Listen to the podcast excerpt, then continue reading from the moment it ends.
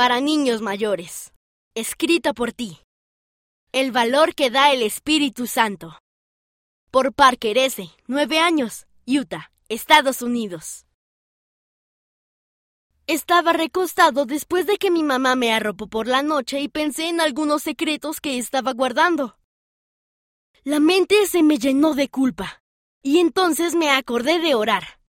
Al hacerlo, el Espíritu Santo me dijo que hablara con mi mamá sobre lo que me preocupaba. Por alguna razón, no me animaba a hablar con ella sobre eso. Sabía que Satanás estaba tratando de que yo sintiera temor.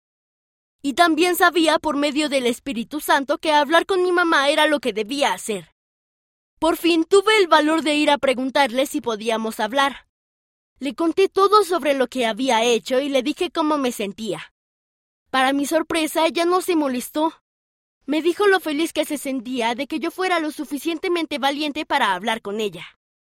Nos dimos un abrazo y le pedí que me perdonara. Sentí un gran alivio y me sentí feliz. Volví a orar a mi Padre Celestial y le pedí que también me perdonara.